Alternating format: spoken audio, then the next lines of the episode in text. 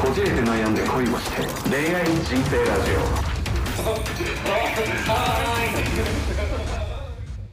ああのさ。いやなんかもう。怒ってるみたいになっちゃうからあんまりなんか嫌なんだけど。はい。うん。突然電話してくるやつって何なんプライベートでなんか仲がいい人とか、うんうん。あのまあ、それこそなんか本当そのプライベートの関わりしかない人とかさ、うんうん。あと親族とかさ、うんまでやったらまだわかる、はいはいはいはいなんかちょこっと知り合ったばっかりですとかなんかビジネス関係でやんわりつながっているっていう雰囲気の人ではい。突然電話してくるやつ俺すっげえ腹立つんだよね。わかる。わかるよもう今この腹立ってっからめっちゃ声でかいと思うんだよ。でいるねでさ出るじゃない。うん。仮に出れたとして出るじゃない、電話で言うかそれって思うぐらいの中身薄いどうでもいいメッセージで十分なことしかしゃべらないよね。わかるわかる。わかるわ。でこれあのさホリエモンも本当に言ってんだけど突然電話してくるやつセンスなさすぎみたいなこと言ってんだけど、うん。本当俺それ共感してて。うん。まあ本当本当に緊急でねうん。例えばあのお母さんが倒れましたとかうん。なんかね彼女さんの容体がとかさうん。そういった系ならねあれだけどうん。なんなんだろうなこのなんか別に緊急でもねえのに電話してきたがるやつ。わかるとかさなんだろうそのもう本当に丁重に謝罪したいことが実はありましてとかさうん。そういう前置きがあったりこの時間にお電話おかけしていいですか？でかけてくるならまだわかるんだけど、うん。それが全くないで突然来るのって何なんだろうね。なんかさ結構その自分中心としてしか考えてねえんだよなそういう人って。うんうんうんうんうん。いやーすごくわかる。いううん。あの苛立ちが今2分ぐらい話しましたけどいやーあのーまずまあ僕もまあフリーランス今年で8年目ですかね、うん。お迎えることができまして。うん。ありがたいことに結構忙しくさせていただいてまして毎日、うん。まあその中で割とスケジュールをもう組まないとうん。動けない状態なんですけど、うんうんうんうんうん。その中で一定数ね1週間に1回この時間オンラインでミーティングしましょうとか。うんを2ヶ月に1回ミーティングしましょうっていうのが入ってるんだけど 急に「ちょっとあと1時間後に電話していいですか?」とか「今日の夜電話していいですか?」とか来るんですよ。はいはいはいで僕はアジェンダは何ですかって聞くんですよ。アジェンダっていうのはどういう内容ですかって聞くんですよはいやちょっとそれも電話でお伝えした方がいいと思うのでうんなんかだから一貫してそいつの語彙力がないだけなの、腹立つね。うん、なんで俺はお前に合わせなきゃいけないんだもういやわかるわ。すごくわかる。とそう。で僕今まあある会社のね経営を手伝ってるんですけど、うんうんそこの会社の、まあ、トップというか経理のやつがうん。そいつは逆に語彙力がないんだけど、うん。うんあのメッセージでやり取りをしてくんだよ。うん。そういうやつに関してはうわもうこいつとはもうこのままメッセージをやってたらすれ違いが生じるなと思ってそういうのは俺から電話する。のよ、あーわかるよ。うん。えでもそれもさ自分から電話しても今話せるとかうん。ちょっとじゃあ難しかったらこの時間どうかなとか、うん。明日でも明日のこの時間どうかなって言った上でかけるよね。違う。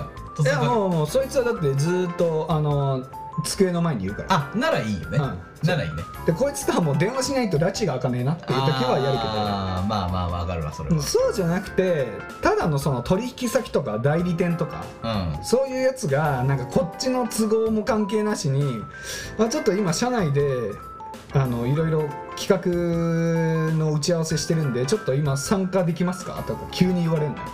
いや知らねえよっていやわかるね。すごいわ俺の会社じゃねえんだよっていうすげえわかそっちで話詰めてからなんかやれよっていう。あどんだけ暇だと思ってんだよ俺よっていう。ーそうだよね、うん。失礼だよね。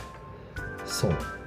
なんなんなんだろう。で向こうとしては俺分からんけど分からんけど向こうのそのアホないやアホなっつうのは悪いね。あのそのそういう分かんない人たちの気持ちが分からんけど、逆にあいつらは電話ぐらい出れんだろうって思ってんのかなあそうじゃない、まあ、じゃないとかけてこないよね。こんな気が気軽にっつうか気兼ねなくっつうか遠慮なしに。うん。だしまあその千葉君に急にかけてきた人が千葉君とどういう関係性か分かんないけどうん。俺の場合は割と相手が俺より上だと思っている。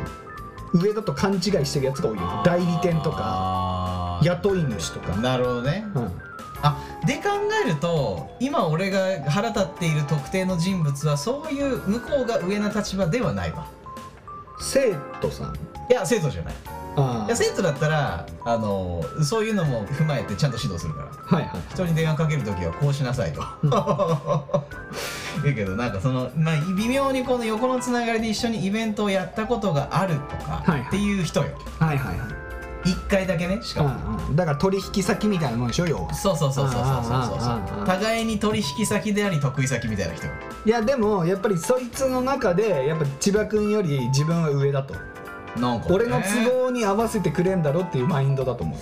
絶対。そうなんかね。じゃないと気使うもん普通の人は。だからさ。今からお電話よろしいですか？の一言ぐらいはあるもん。だよね。ていうかなんかそのさ合わせてほしいよねこちらにそんなに電話で話したいならそうだね。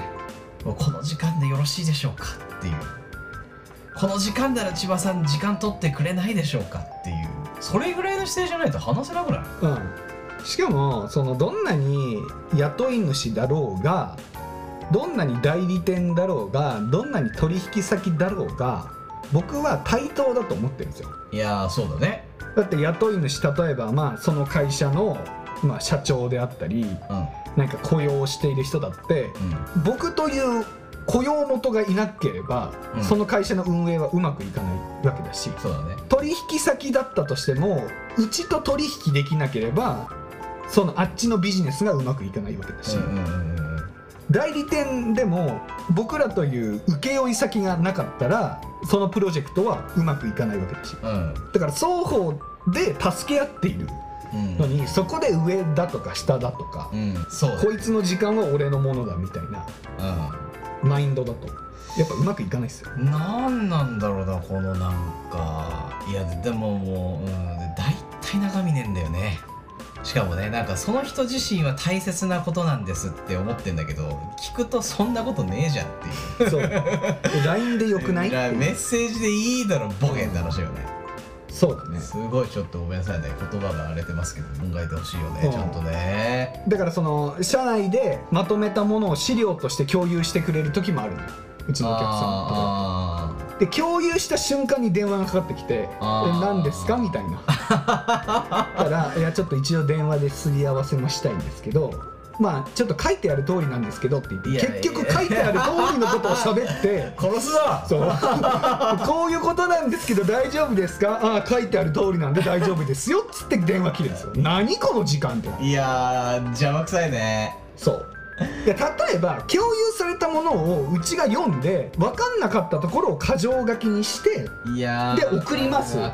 それに対してテキストじゃ伝わんないってなったら電話しましょうだったら分かる。わかるわ。とってもわかるわ。電話したい彼女なんって。いうその資料というものを餌に電話する口実つけてんのって。い うそうそういうね落とすテクニックね。そうなんなん？いやって考えたら天才かもしれんけど。メンヘラなんかなって思うよいやーそうよね。なんかねなんだろう仕事できないんじゃない？やっぱ。いやそうだと思うよ。だし不安を抱えながら仕事してんだよそういうやつ。常に。になんなんなんだべね、自分の言ってることがちゃんと伝わってるのかとか。だから過去にそういう大きな失敗をしてるのかも分かんないけどね、うん。メッセージだけでやり取りをして全然意思の疎通が取れてなくて大失敗したと。いやでもそれまあその場合はその場合でやっぱちゃんとアポ時間決めてほしいよねそうそうそう。とそのためにすり合わせとして1週間に一度あなたのために1時間取ってるんですよっていうこともあるし、そうよね。うん、でそのさっきの資料の例もさ先に言えるじゃんね資料を送ってお電話でまた改めて説明しながら見ていただきたいので送ったらすぐお電話おかけしますから。そうそうそうそう。言った上でかけるんだよね言った上でかけるんだったらいいんだけど送られてきて急に電話かかってきて「いや何ですか?」っつって「あちょっと電話でも一応すり合わせ」っつっていやで資料じゃねえんだそう。資料をただ音読して終わるっていう。はい音声案内ありがとう。ございますみたいないや悪い人だな。すすごいある。逆になんか自分もストレスになんないのかね電話かけなきゃいけないって思えば思うほどね。えーまあそれより伝わらないっていうストレスの方が大きいんじゃない？その人は。まあ確かにその文章で文字起こしすると大変な量になるからとかなんかその雰囲気というか肌感をちょっと感じながら話さなきゃいけないことまあそれもでもちゃんとねじゃあその時間にお電話しますとか今話せますかを送った上でいいですよが来てかけるじゃないうん。なんでしないんだろうね。できない人ってね。そうだね。なんだろうね。わざわざ資料共有してんのになんで電話すんのかなもう分かんないし。わかんないあとなんか資料をわざわざ作るっていうのはすごく重要でうーん。ログが取れるんだようーん。ちゃんと私たちはこういう指示をしていますとかこういう決定をしていますっていう証跡うん。後に残る証ができるわかる。でも音声ってさ、まあ、録音していない限りは残らないし。うん。録音ってすごいなんだろう裁判みたいな話になっちゃうけど裁判の時も音声ってあんまり信憑性ないんだよね。うん。それよりかはだからその不倫をした時の民事裁判とかでもはいはい。電話をした音声っていうよりかはどちらかというと LINE の履歴とかそういうメールのやり取りとか、うん。手紙のやり取りの方がすごく証拠としては立証性が高いってうんうんうんうん。言われてるぐらいだからもう本当に仕事も極力チャットにしてほしいあの時言った言わないがチャットだとすぐに分かるかああそうだよね。ら、うん、この日のこの時間にこういうふうに送ってますよっていうのも。わかるわかるわかるうん。それはね。そうだからろくにチャットもせずに電話とかをしまくりたいやつはマジで言った言わない論争になりやすいやつだなって俺勝手に思ってるうーん確かに確かえだってあの日電話で言いましたよとかすぐ言い言いそう、うわまたこいつ自分の言ったことも覚えてないんだったらチャットに残せよって思うのよ。にいやわかるわ。いやそうだよね。そう。だから俺はそういう人からだから電話が多い人だったとしても自分で言うの。その後チャットで。うん。は今の電話の内容ちょっと議事録みたいなのを取らせていただいてこういうふうなことでよろしいですかっていうのを俺わざわざ送ってんだからこの俺がなんか手間をかけてる。丁寧な方でね。およしね。お前がやれよそれ。わかるわ。そう。なんで俺がお前のためにやらなあかんねん。で大体電話いっぱいしてくるやつって自分の言ったこと覚えてないから。ああなるほど。こっちが証拠を残さないとややこしいことになる。んだよえ大体それで出れなかったで歯がゆいじゃん、だからメッセージでいいよね文字をちゃんと作る教育から始まってほしいですねそういう人は。そうだね、うん、だから俺の打ち合わせは絶対議事録書くやつつけるし、うん。うん、1対1でそういう進行中のビジネスの打ち合わせは絶対しないし、ああそうだね。うん、絶対ログを残してもらうし。それはそうしないとね共有もできないしね。そうそうそうそう。共有もできないし。だってねそういうことが分かってないんだよね、うそいつは。んいやもうお俺が怒ってる間まあそそうもうそれ以前の人なんだよね。本当に。なんかもう自分中心で回ってんだよね全てが。うん、えその電話の内容っていうのはマジでどうでもいいこと？えどうでもいいこと。この間だって一回電話来てい出たけどどうでもいいことあてかそいつ自身は多分気合い入れて言ってることやってることだからうん。重要なんですって伝えたいんだけど、うん。俺からしてみればそんなことないわけ。えだからその話の種類としてはいや僕ねちょっと今思いついちゃってこういうことをやればうまくいくと思ってるんですけどどう思います？あでもそ話そそそんな雰囲気そんな雰囲気。そんな雰囲気。この間電話来た内容がそうそう突然かかってきたあどうしたんですか?」って言ったら「今度こういうイベントやってこういうコンセプトでやるんでで人数もこれだけ限定してであなたに絶対来てほしいんですよ。なぜならばなんかそのなんで何？シェフを紹介したいんです」みたいな。うん、うん「お店もすごい素敵で何日空いてますか?」みたいな「えメッセージでいいよ、そうだよね。今何日空いてるかちょっとスケジュール確認しないと分かんない。しそうなのよ。してなんかこっち側もさいなんかさすごい悪いあれだけどあの行きたくなくても断りづらいじゃん。そうだね電話来ちゃうとね。ああ、なんかそういうのも考えてないよね。そうだね。いやだからメッセージで送ってそういうなんかイベントのフライヤーとかあるんだったらそれも送って、ん。で何かわからないことがあったら何番までお電話ください。うん。だったらいいのよ。うんいやわかる。でこっちがちょっと前のめりでちょっと不安なことがあったら電話するし。その人はすごいなんかもう自分がこれだけ頑張ってこうやってやってるからぜひ来てなんだけど俺がかかってきた電話の俺視線だとただイベント誘われてるだけなんだよね。そう。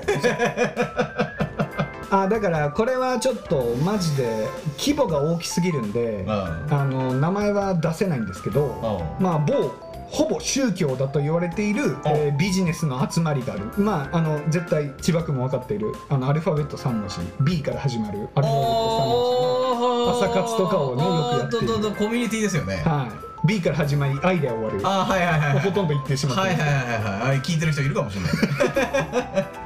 あそこは誘いは極力電話でしてくださいっていう方針電話じゃないと自分の思いが伝わりないんで。キモいねそれでめちゃくちゃアンチ来てるから。いやーっていうかさそれならアポちゃんと組んでその時伝えろよ。うん。え何？コールセンターでも雇ってんのみたいないやなんかね。いやでねだだだからそういうところがそういう教育をするからこういう害な人間が生まれるよ。ねそう。たくさん。そうだからテレアポっていう職業あるじゃないですか。あまあテレまあ、職業としてあるんであんまり言えないですけど、うん。あれもなくなりつつあるっていうのはそういうこと。あのテレアポ自体が、うん。あの迷惑防止条例に追加されるんじゃないかって言われてるぐらい今問題になってます。効率悪いしねうん。急にだって教えてもない会社から電話がかかってきて自分の。携帯とかいい迷惑だよね、うん。でこういう商材を あの売りたいんです。直接。それで個人情報の流出だしうん。個人情報を勝手に使ってるし。あで誰だかも分かんないし。っていうのでもう今の時代は迷惑になりかねない。うんいやー。もうそういうことも含めるともうマジ気をつけた方がいいですよね、ね。うん。えなんで話してんだろう。なんかね。いやよくわかんないよ。電話電話好きな人の気持ちがよくわからないんだよな。俺プライベートだったら電話大好きなんですよ。あわかるわかるわかる、うん。プライベートね。そう。仕事は嫌いいや週わかる仕事嫌い俺も、なんかね電話切ってまたすぐ電話かけてくるとかそう。定期にやるしね。そう。で俺は結構作業をしたいのよ。仕事の時って。ああのコミュニケーションの時間はコミュニケーションの時間でちゃんとスケジューリングして空いてる時間も全部作業したいの。あいやわかるデザインの作業。まあそれが仕事だもんね。そう。そういう仕事のスタイルなのになんかそういう電話かけてくるやつってあんまり作業系じゃないんだよね。営業のやつとかね大体そうそう。えっていうかさやっぱ容量悪いし仕事できねえんだよ。電話かけたがりって。しかもリスクエッジできてない。うん。だって証拠残んないもん。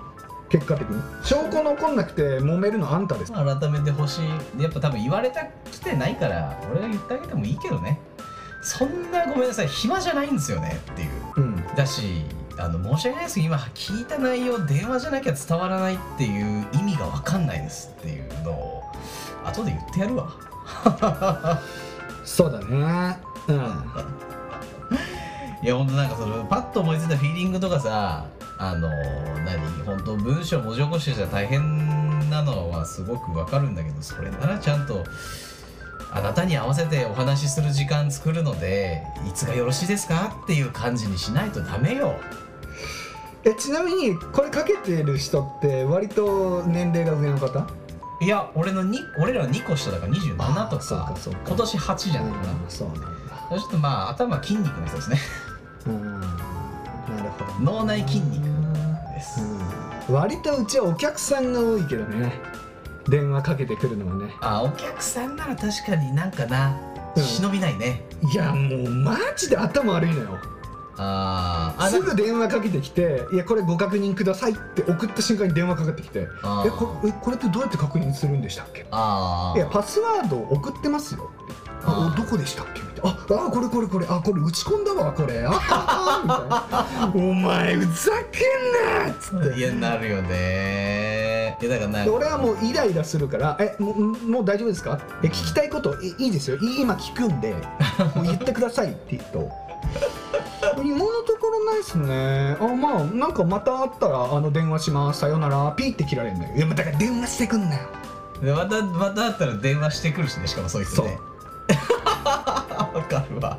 嫌いなんなんだべね。そんなに高い案件でもねえし。なんか緊急でも重要まあ本当本当なんか互いのために緊急で重要なことならかけてきていいけどすぐさそう。そんなことでもないじゃない大体。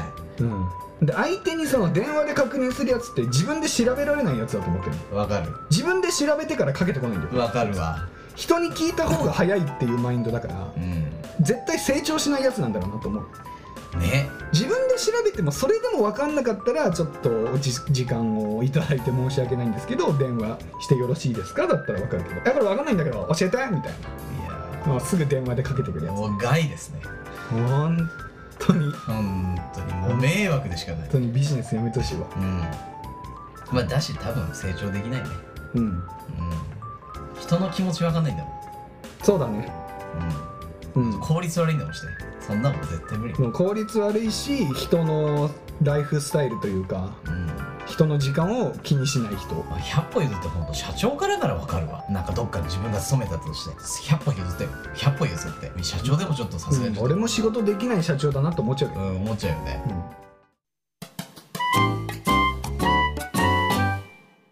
で今回も、えーネット掲示板に勝手に答えてみたのコーナーイがエ始まりますけど。イエーイ。今回千葉君からのご質問ですね。はいこれはあのお互いに選んだ記事をその人が喋るというスタイルなんで。はい。前回僕が喋ったんで今回千葉君が選んだ。まあこれも結構バカらしいけどね。いきますよ。はい。元旦那の不倫についてです。学校関係者で職場不倫をしていました。うん。発覚した頃校長に2人の関係を注意してくださいとお願いしたところ面倒くさそうにバカにした口調で「ご家庭でお話できないんですか?」と言われました。うん。今でもあの時のことを思うと怒りがこみ上げてきます。生徒へのわいせつな行為が問題になってますが不倫は問題にならないのでしょうか？なるほど。えーっと 職場不倫っていうことはまあその元旦那うん。は、えっと、教師で、うん。えーそこの同じ学校の、えー教員そうだね。と不倫をされていたと。そうだね。でそれを、うん。えー校長先生に言った。うん。ら、えーそれは家庭で解決してくださいとあしらわれたと、うん。なるほど。まずこの校長がゴミですうね。ーんゴミだね。だまあやっぱ大体学校ってさこういうさなんかいろいろ面倒な揉め事はなんか触れたくないやつら多いじゃない？やっぱね。そうだねあのちょっと前に体罰問題ですか？うん。なんかサッカー部かなんかの体罰問題で、うん。なんかそれもなんか知らなかったとか知ってたとかなんかよくわかんないこと言ってね。なんか謝罪会見の校長先生めちゃくちゃなんか態度悪いなってイメージしかないんだけど。うーん。いやまあだからさ淡々と言われたことしかやってこないでお勉強ばっかりしてきてなんか臨機応変な対応とかさそういうまあまあそんなこと言ったら学校関係者の人みんなディスっちゃうことになっちゃうけど、うん。それになってったらやっぱこうなっちゃうよね。責任取るとかさめんどくせえこと言ってくんなよって思うんだろうね。そうだね。あとやっぱりその公立うの学校とかだと特にそうだよね。ん、うん、あれってだって公務員じゃんそうね。県立とか私立とか、そうね。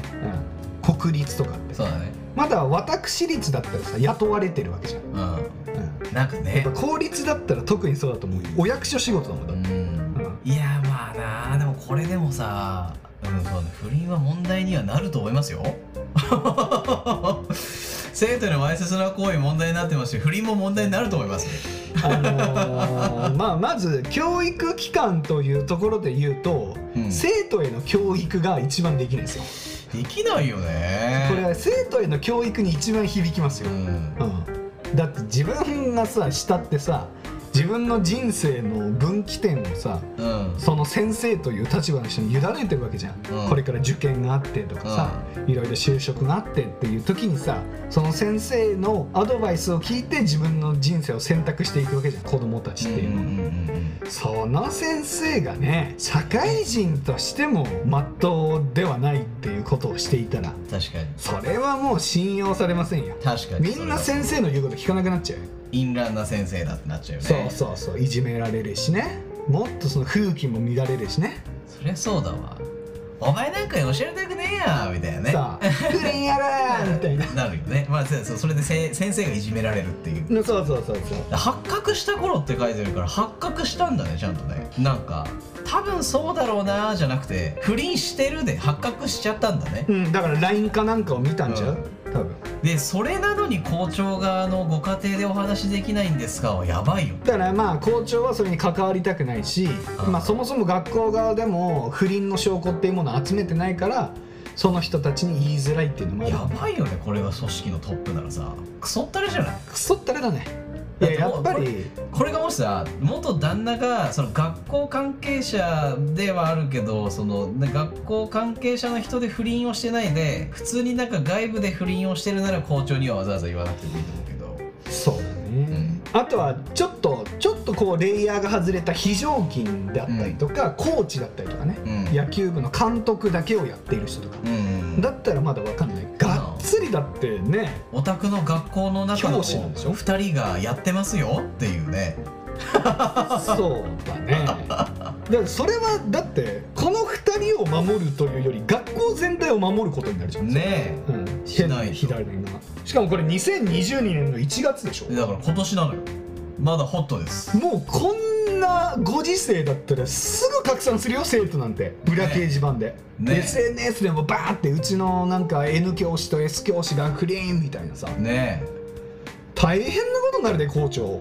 えいやだからさそのなんかもうさ腹いせなのかどうかわかんないけどさなんかやりたいなら探偵でも雇って証拠しっかりバーンって出してもう吊るし上げたらいいんじゃない？この学校。いやーまあそうだね。しかも元旦那なんでしょ？うん元だからう。んもう、もうもう関係ないよね。いいよね。ボコボコもうこれもう奥さん応援しますよ。そうだね。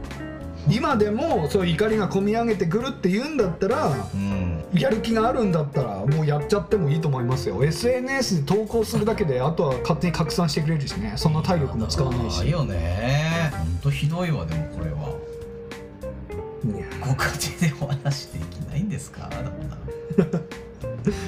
だ家庭で話をしてそれでも拉致開かないから話したんでしょ？っていう話よ、そうこれも。そうよね。うん、だよね。もうほんとそれはもうもう仕事の範疇でのトップにしっかり叱っていただかないとっていうのを言ってるのにダメだね。ほんとよくないわ。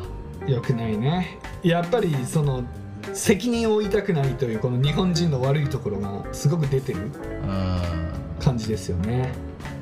だってその生徒のさで生徒がそんな拡散したらさその生徒たちの親にも言ってさ、うん。その親が来るじゃない、うん。モンスターペアレント的な感じで、うん。お宅の学校の教師2人が不倫してるって生徒たちに話題なんですけどそんな秩序が保てない人たちに子供を任せてられませんみたいな。うわーいるいるあの眼鏡かけたやつね。うん、ってなるじゃない結局、眼鏡かけたおばさん。うん、だからさえ校長しっかりやれ。そうだよ。これもう大変なことになるでこんなんなるよね。ほっといたら。もうなんか今日は最初から最後までどうならないやつの話してるな。怒りがこみ上げてるね 千葉君のね。いやだからこれは多分校長は舐めてるんだよ。うん。まだ教師の身内だからこれが生徒の身内だったらまた違うと思うよ。まあね。でもこっからの火種が拡散したらこの学校に入学する人数も少なくなってくるしうん。しかも万が一私立だったらもう潰れるよ。うん。潰れるね。マジで。いや潰しにかかった方がいいわ奥さん。奥さんじゃないかも。う探偵なもうなんかまあお金かかるけど数十万払えやちゃんとやってくれっから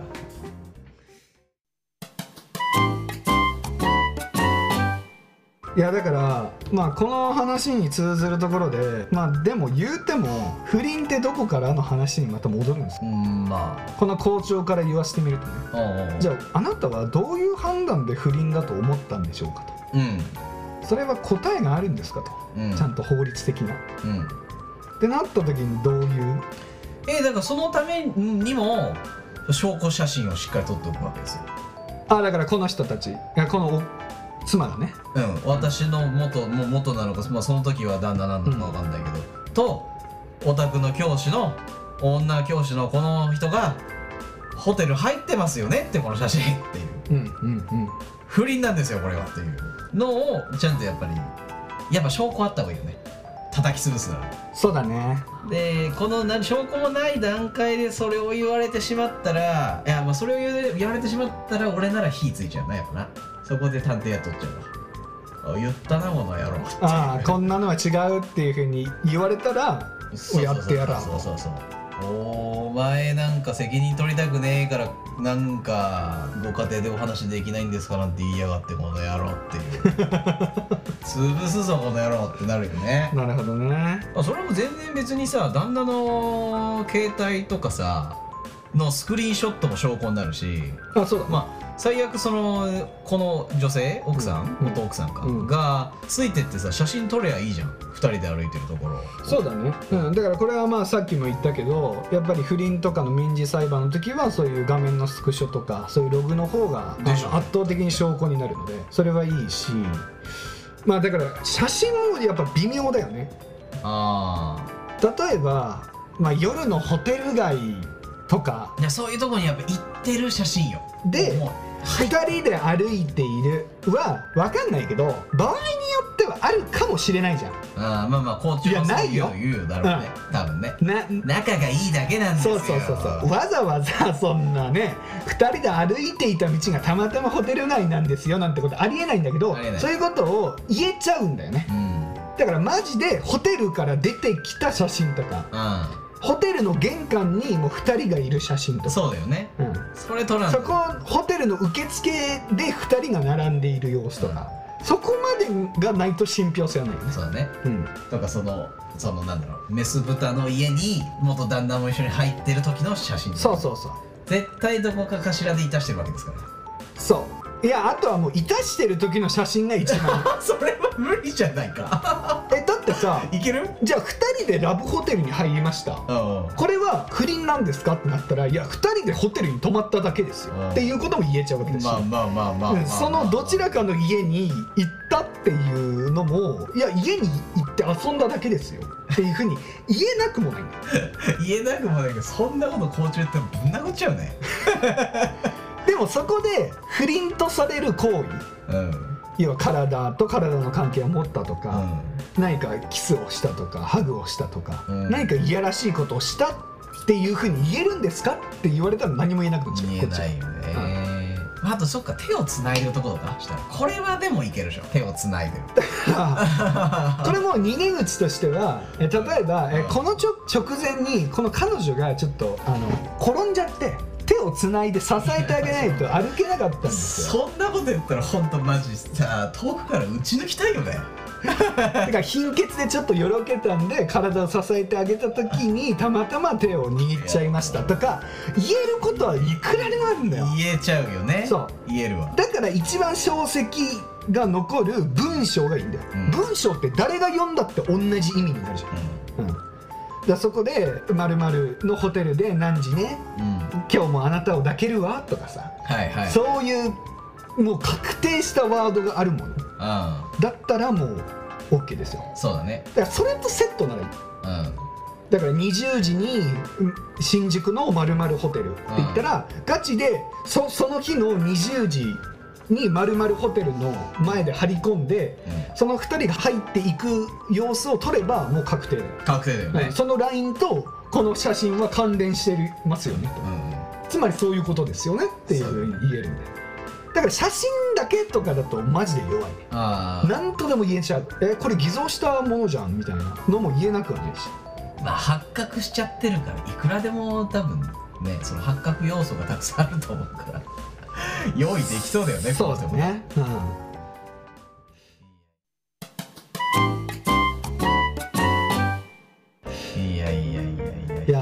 だからなんだろう。でも俺は割と自分がね不倫をしてね。うん。でまあ分かんないよ。その例えばまあその段階で子供がいたとかう割とその生活の大部分を僕が支えている。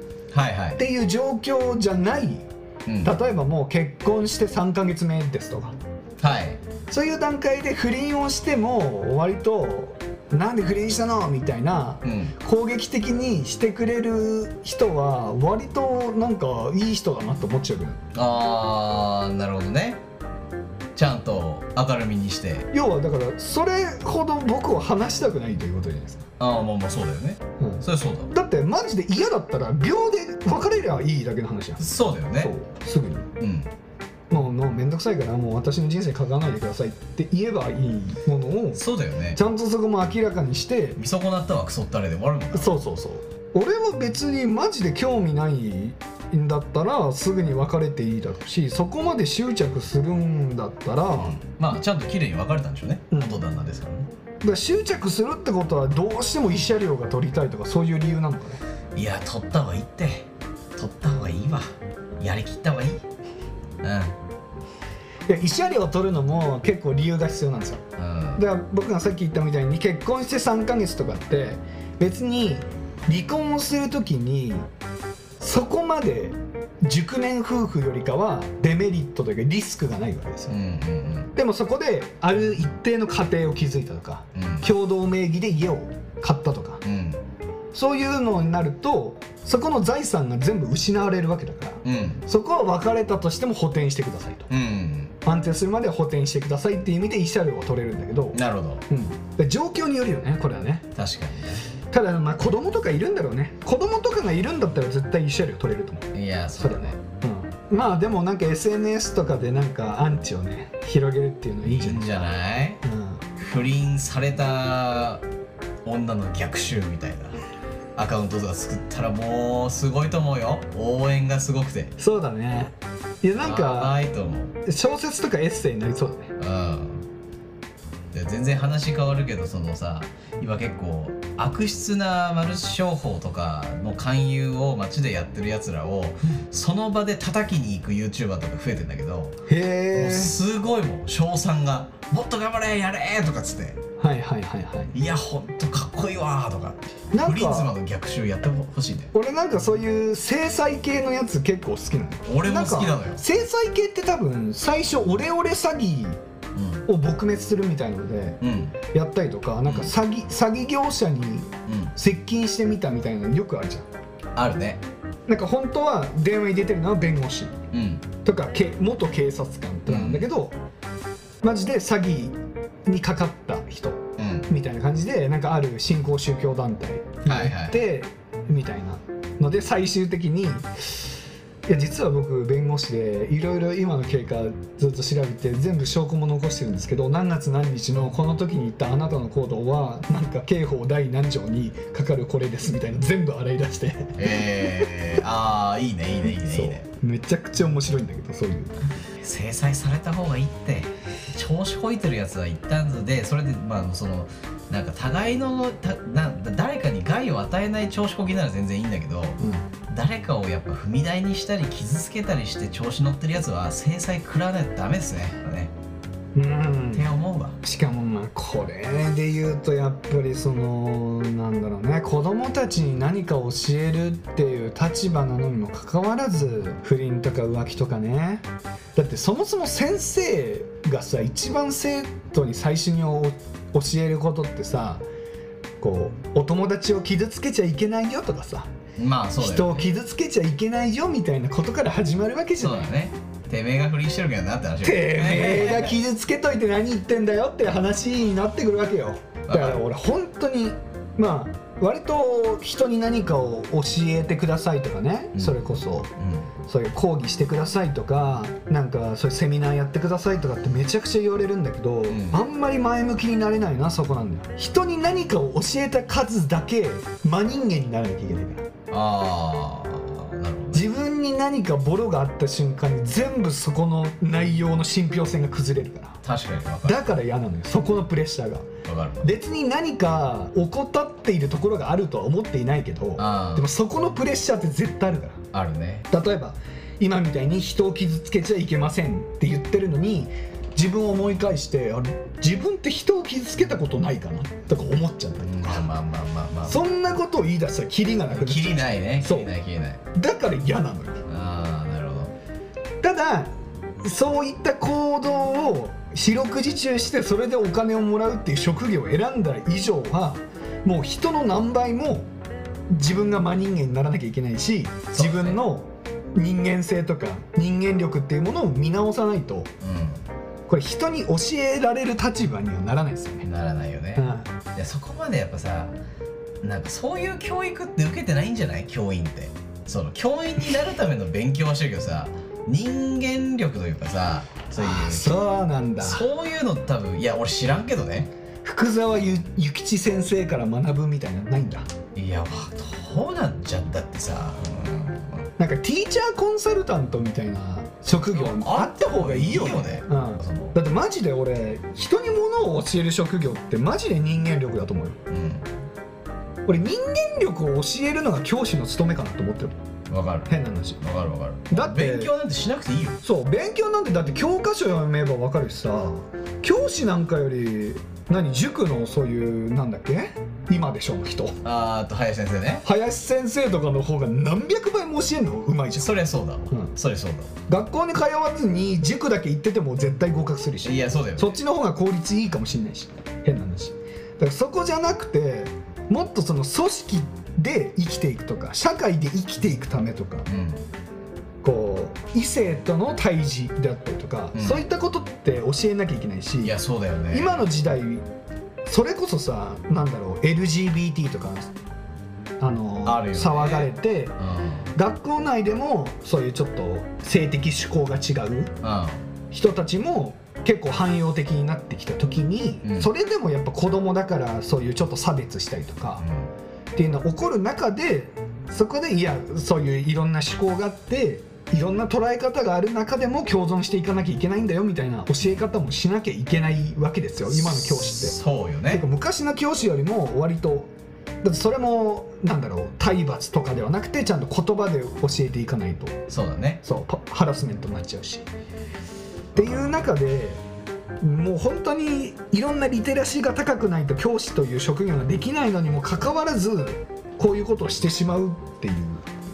まあでそこのトップがねこんなご家庭で解決してくださいなんていうのはちょっともう潰れた方がいい。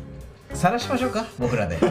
この学校と校長、うん、ちょっとこそっと学校名教えてください。教えてほしいね。ねあのこのラジオ聞いてることを願うわ。どれどこかしらでひなんかこうね紐づいて聞いてくれることを願う。はい